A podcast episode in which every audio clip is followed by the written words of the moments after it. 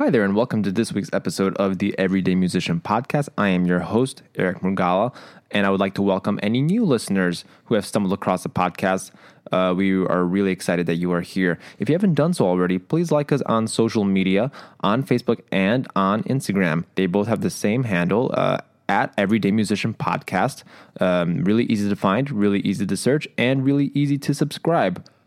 Also, full disclosure, I want to apologize in advance for the audio quality in this episode. It didn't turn out as good as I thought, so I apologize for the inconvenience that this may cause. I know I'm shedding a tear right now as I speak. But on to the episode in three, two, one, go.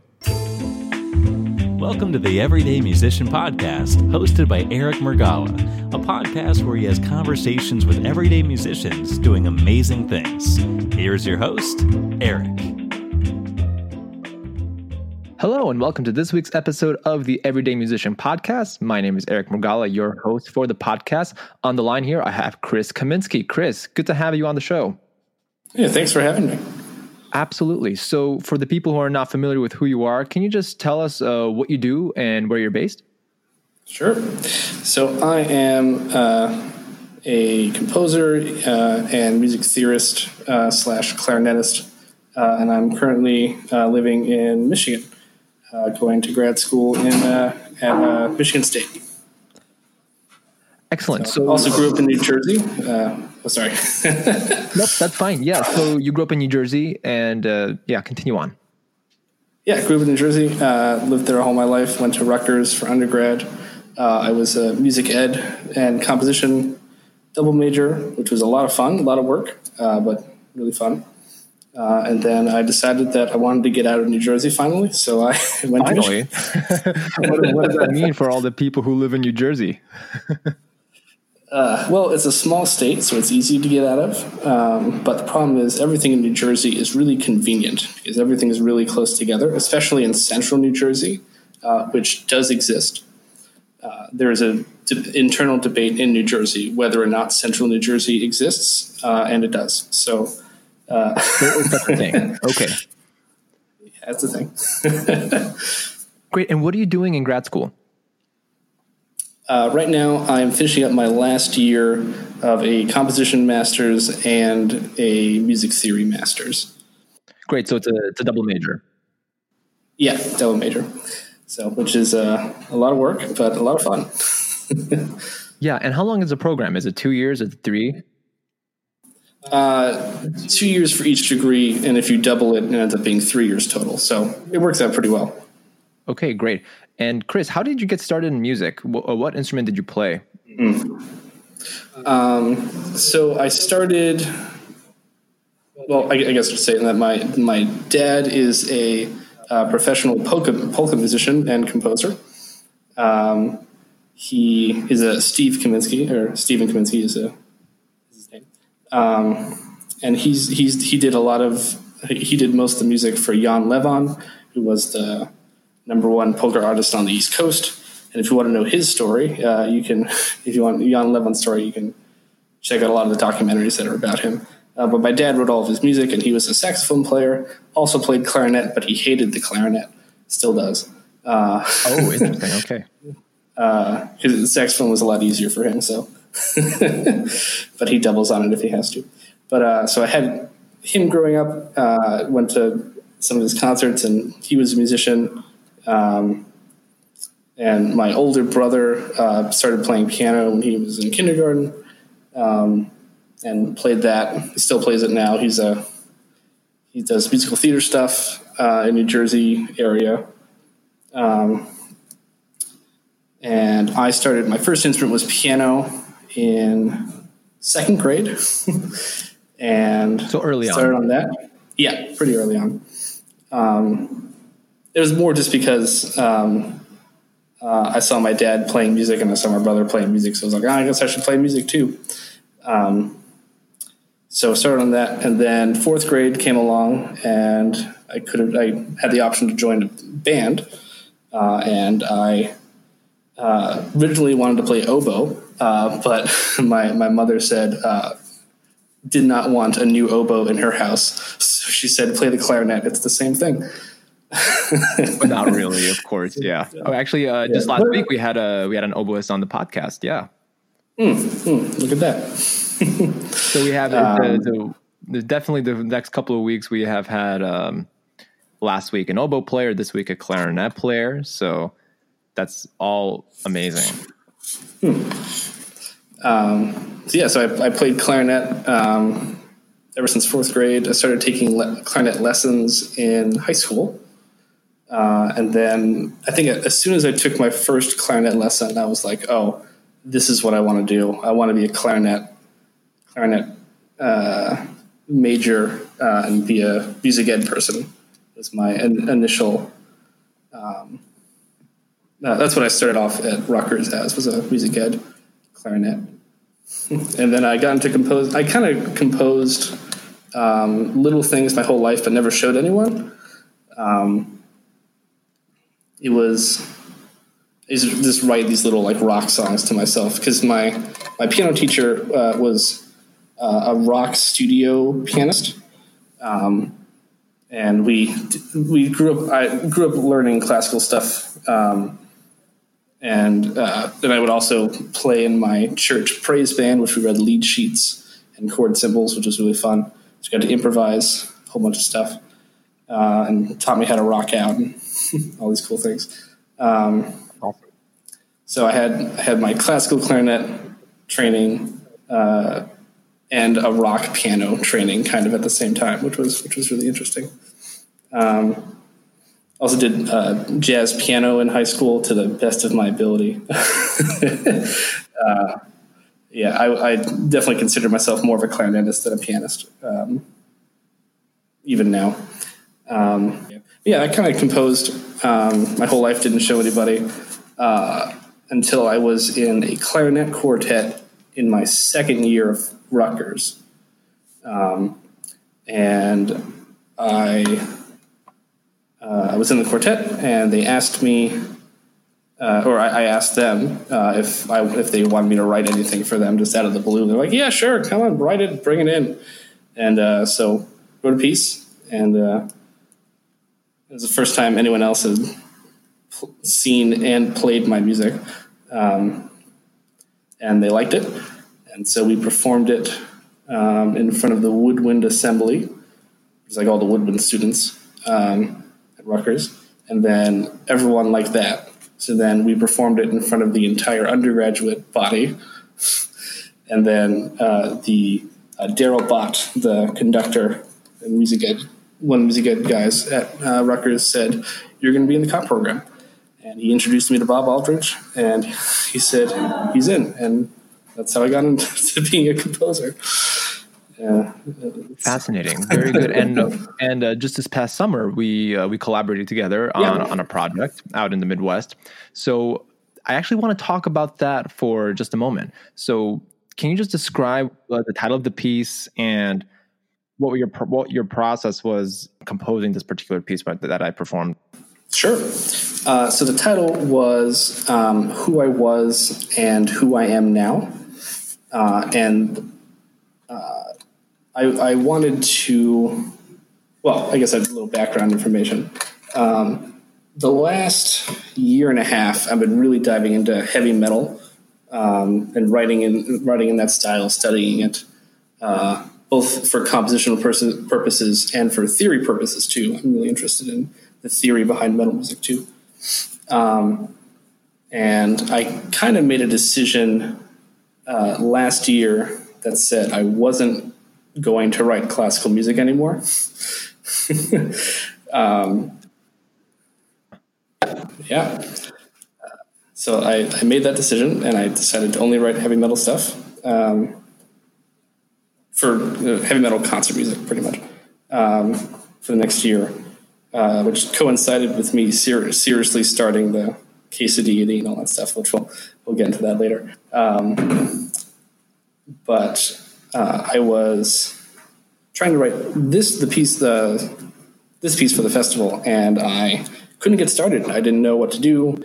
Um, the the theme was on identity uh, from the uh, for the requirements for the festival, and I was stuck. And then I decided that for me to talk about identity, it would be talk about uh, how I was when I first started writing music, uh, and that was uh, I was really big into hardcore minimalism when I first started writing music. I would listen to John Adams' uh, "Phrygian Gates" on repeat many days, um, and just listen to that all the time. I thought minimalism was the coolest thing in the world, uh, which it is. Um, I also I also appreciate minimalism. I, I like the genre and I like the music that's composed in that genre as well. Yeah. So I I, I wanted this piece to be like um, in homage to how I used to write. Um, so I made a list of of all the pieces that have really influenced me since I started writing and since, or I guess in my musical life too.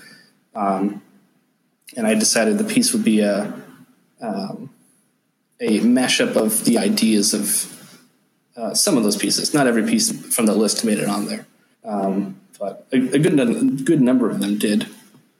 The three the three big pieces that I chose that I really that really had a big implant, in, uh, influence on me uh, was uh, William Walton's uh, First Symphony, the first movement.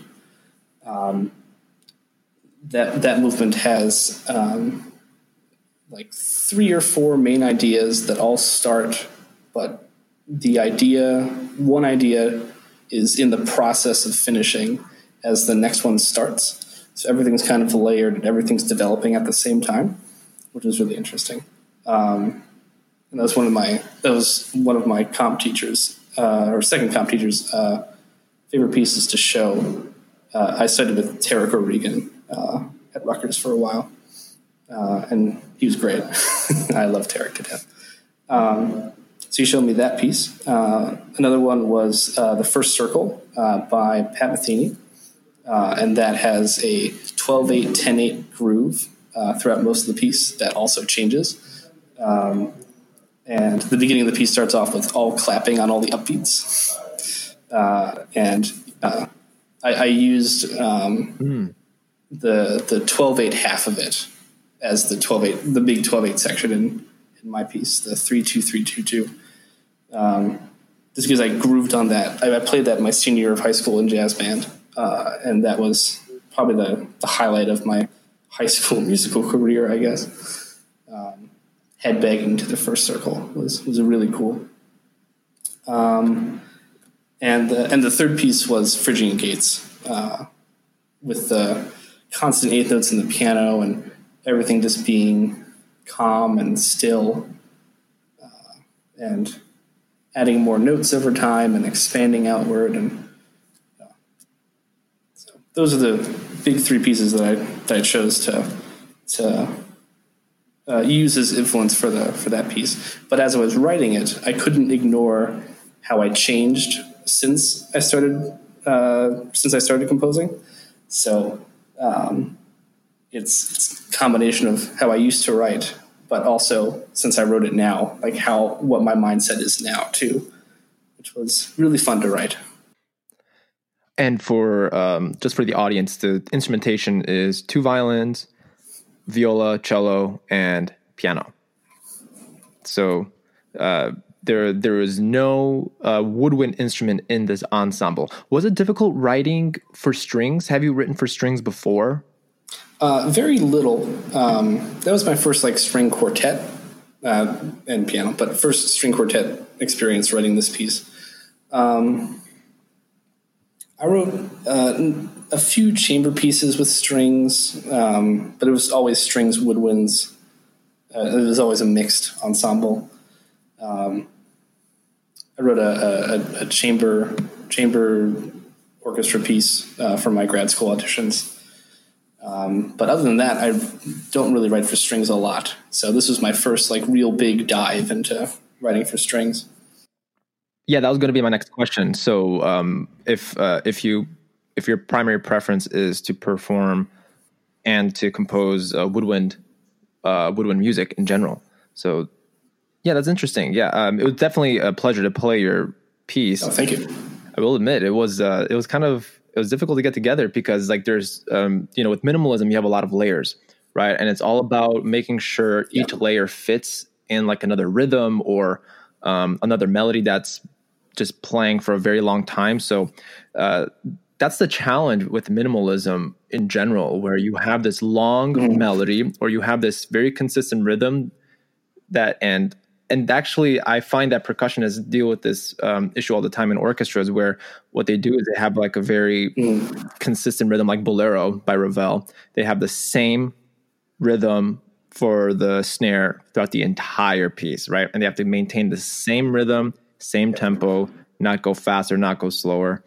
And and that's um, that's definitely one of the challenges that we experience with your piece. But i'm for people who are interested in listening to uh, this piano quintet, it will be available um, online for you to listen to. It'll be in the podcast description notes. So please go over there on YouTube or on Chris's website or my website. It'll all be available via video. Um, so, Chris, uh, I want I want to touch base with you on the Church of Quesadeity, okay? because this is a very unique project.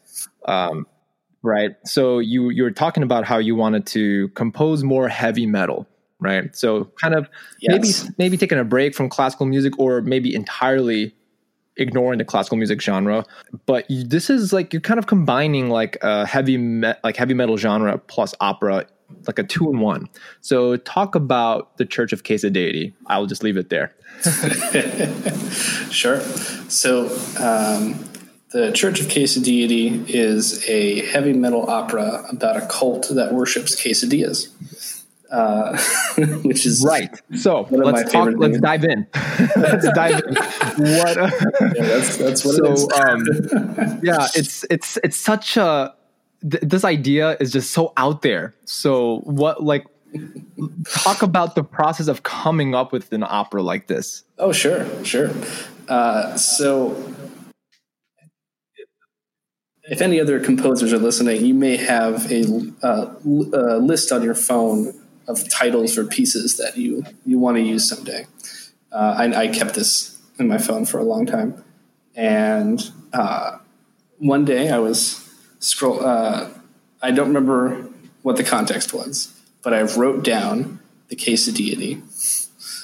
Someone said it in some context, and I have no idea what it was. Uh, I don't remember what it was uh, and I wrote it down. Yeah, wrote it down and forgot about it. Uh, and then it was about a year and a half ago.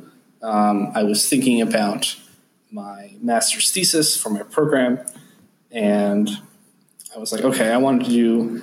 Uh, it has to be a bigger piece, um, or a, a, a, significant piece at least. Uh, and my my dream piece at the time was a concerto for heavy metal band and wind ensemble. Um, that was like my the dream piece I always wanted to write. But then I started thinking about it, and I was like, okay, well, if you have a heavy metal band, you probably want a screamer. And if they're going to scream something, they need to have text. So, what text would I use for for this piece? And I started scrolling through my phone around those lists of titles, and I came across the Quesadeity. And I was like, oh yeah, I remember that. Yeah, that was a thing. And then everything clicked into my head instantly. And I said, it, yeah, I'm like, that's what the piece is. It's about the case quesadilla. Uh, and they're going to be screaming about this, this quesadilla god. Um, so I wrote down some initial ideas and I, I sent a desperate email to my comp teacher and said, I have this crazy idea. Can you hear me out? Um, and he or she bought it. Like they're invested yeah. in this product as much as you are. Yes, that's, absolutely. That's incredible. Uh, yeah. How you? I'm just. Yeah. I'm curious how that conversation went, but that could be for another time. uh, so, yes, tell us. So this this opera is called the Church of Quesadeity. It's about a cult of people who worship quesadillas. Uh, yes. So, I mean, of course, without giving too much away, what is it about? Like, besides the yeah. fact that it's about a cult worshiping quesadillas. So the the show is about uh, two main characters: uh, Dante, um, who is the son of the current leader of the cult. Uh, he's the main character, and there's also Father, uh, who is Dante's father and the current leader of the cult. Uh, so the show is about um, uh, Dante being groomed and going through uh, a test to become the next leader of the cult. Father is stepping down uh, and performing the final rite, uh, which you don't know what that is yet, but you will. Um, and in that process, he uh, he nominates Dante to be the next leader, and Dante must go through the three tests of leadership to become the next leader. Uh, the first one is the uh, test of worth, where he must summon the Quesadeity and be deemed worthy by god to lead the next generation of the cult. Uh, the second test is the test of knowledge, where you must pontificate all of the uh, rites, rituals, and practices, and all the things the cult believes in, and all the all the things that they do. Uh, for example, like how do you make the holy meal, the quesadilla? Uh, what cheeses can you use on what days of the week? Um, uh, how did the universe become to be? All these other things. Um, so he has to do that all in real time. And the the last test is the test of temptation, uh, where he must venture to the holy grocery store uh, and buy ingredients for the holy meal to feed the congreg- congregation. So, but they've only eaten quesadillas their entire life. They've never had anything else. Never even seen any other food. So, for someone to go into a grocery store, the first thing you see is the produce section, and the dairy stuff is all the way in the back. Oh, right. So you have to walk through the entire grocery store, avoid all the free samples, and you know not worry about oh what is this apple? I don't know what this is. What is this? What is this chocolate? I don't know what that is either. And then buy all the things and leave without being tempted by any of the any of the new food that you uh, could could have. So, and that's the show. And I can't tell you anything more than that. Yeah, yeah. No spoilers. No spoilers. I don't want any spoilers because I, I, I, I would pay a ticket. I, I have to be honest with you. Like, I'm so curious as to what happens at the end of the opera. and um, has anyone ever composed a heavy metal opera before? Is that does that, does that even Yeah. exist? Yeah, it does exist. Yeah, Um, not one because I'm I'm so curious. Yeah, um, I remember his name, uh, but the opera is Queen Boudica, um, and that was uh, a metal opera I think done in Boston. I think it's someone in Berklee. So yeah, so what what is the instrumentation? Because obviously it's not going to be like a traditional opera setting where you have acoustic violins and, or you might. I, I don't know. I'm curious what your thoughts are. Uh, so originally, this was supposed to be the metal band and wind ensemble, um, but that's that's a lot of people. You can only do it in concert halls, uh, if that. Uh, so um, so I uh, lessened the instrumentation um, to uh, single strings, so violin, viola, cello, bass, um, uh, wind quintet, uh, and piano for the acoustic instruments. And for the metal band, you have a drummer, two guitars, bass, and the two main roles uh, a singer, screamer, actor, and a narrator, screamer, actor. so, Interesting. Okay, so there are acoustic instruments. yeah, yeah. So, Okay. um, I, I would I would just picture this opera like having like, you know, like a traditional band setting. You would have like two electric guitars, a a, a ba- a electric bass guitar, and maybe perhaps some you know percussion, some drums, to really hype hyping up that heavy metal. Yeah, yeah. The uh, I'm in the middle of writing the test of uh, knowledge right now, and this is just full on Meshuggah, just cycling rhythms and heavy metal stuff, and only screaming, and it's really fun. Oh, I bet. Yeah, and I got a I got a taste of that over the summer when I first met you. You showed me a copy Oh, yeah, of right. um, a, of what this opera may entail. So my next question for you is: Who are you writing this opera for? Because for people who are non-classical musicians or even heavy metal listeners, like what? Who are you? Who, who are you targeting? Are you targeting like? Um, are you targeting uh, like schools? Are you targeting like actual opera companies in your area? Tell me about that. Like the audience for the show. Yes. Um.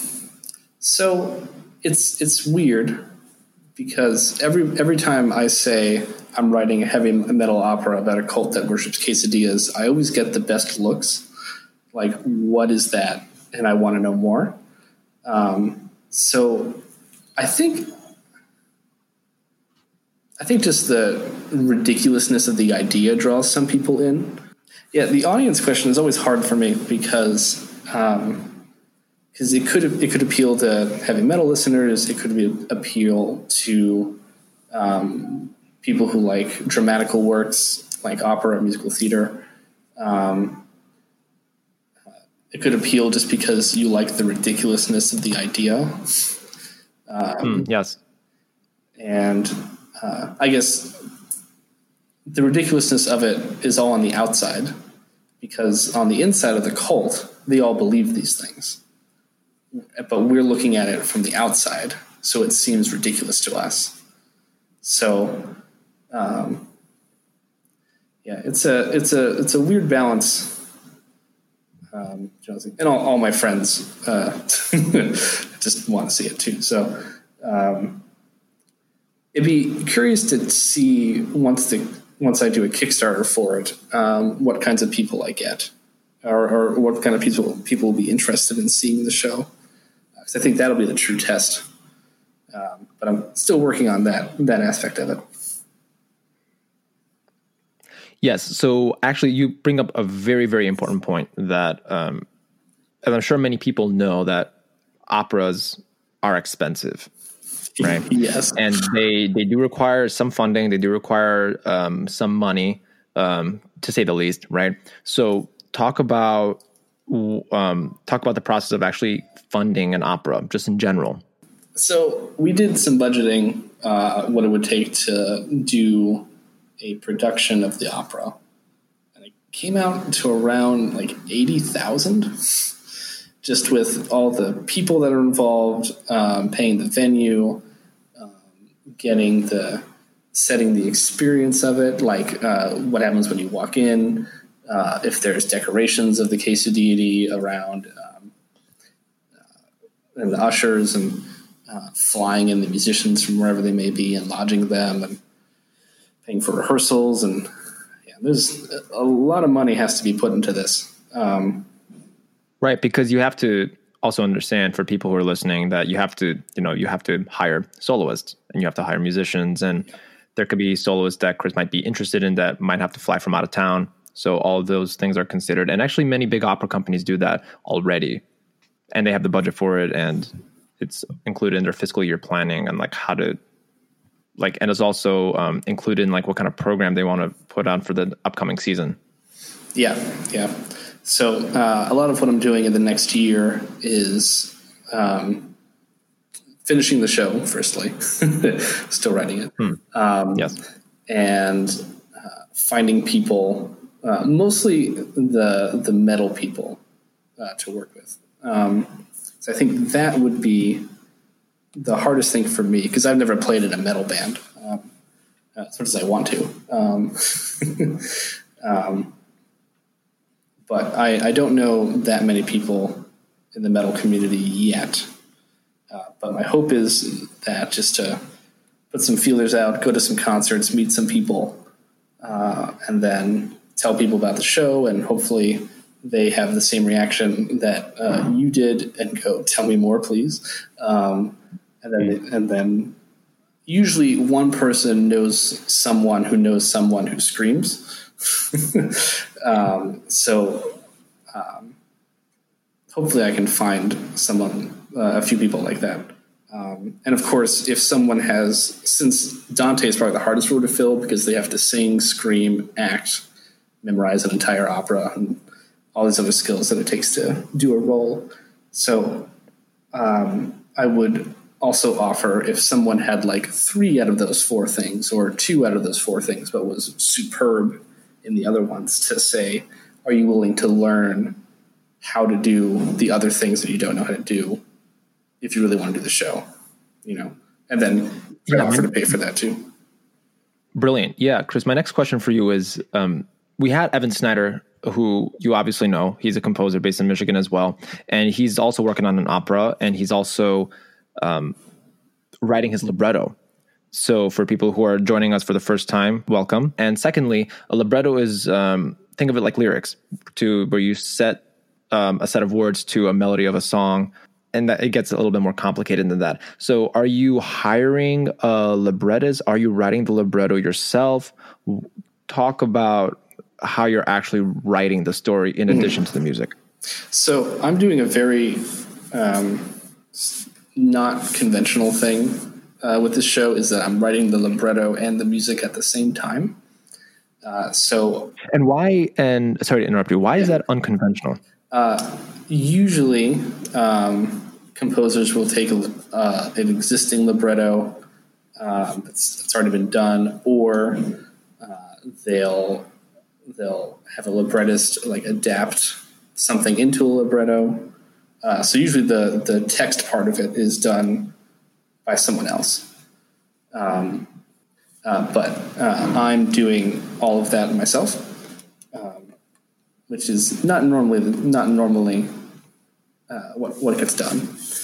Um, but you also have more control of the process if you write the libretto yourself. Yes, absolutely. So uh, it's not that I don't trust someone else to write this for me.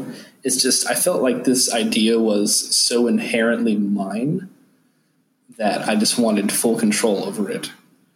And uh, I have the whole structure of the show laid out, and I know what happens. I know how it ends. I know all. So the the the big the big picture structure of the piece is all there already. I made sure to work that out first before I started writing anything. But the individual lyrics um, for each of the sections, uh, I'm writing that at the same time as the music. Uh, which very well. So, Chris, um, we are running out of time here, so oh, sure. I just want to ask one last question for you. Um, so, for people who are joining us who have or are not familiar with classical music, or for that for in your case, uh, heavy metal operas, give them a reason to attend the concert. Give them a reason why to attend your opera or any other genre concert of any choice. Like, give them a reason why. Hmm. This is the this is the hardest question for me to, to think about. um, I think it's hard to go to a concert if you don't know someone there like I go to concerts because my friends are performing in them. So if I if I had one friend uh, who was like, "Hey, I'm doing a, a show in a bar this week. I'm just playing guitar and singing some songs," I'd be like, "Yeah, that sounds great. I'll show up. Um, I will support my friends." Uh, but if you don't have any musician friends, um, just supporting the people in your community who are making this this music, regardless of what it is, regardless if you like it or not, um, uh, is is is always a good thing, uh, and you always get to meet new people uh, at concerts um, if you stick around to talk afterwards, which I think is probably almost the same importance as going to the concert itself. Just meeting the mm-hmm. people yep. who are there, um, and the musicians too, who are up there performing. Right, because I think you you form a sense of community once you actually get to know the musicians and the composer and the director, and they they want to meet the audience. You know, it seems like everybody has their own schedule, has their own agenda. People are very tired these days, so they just want to leave.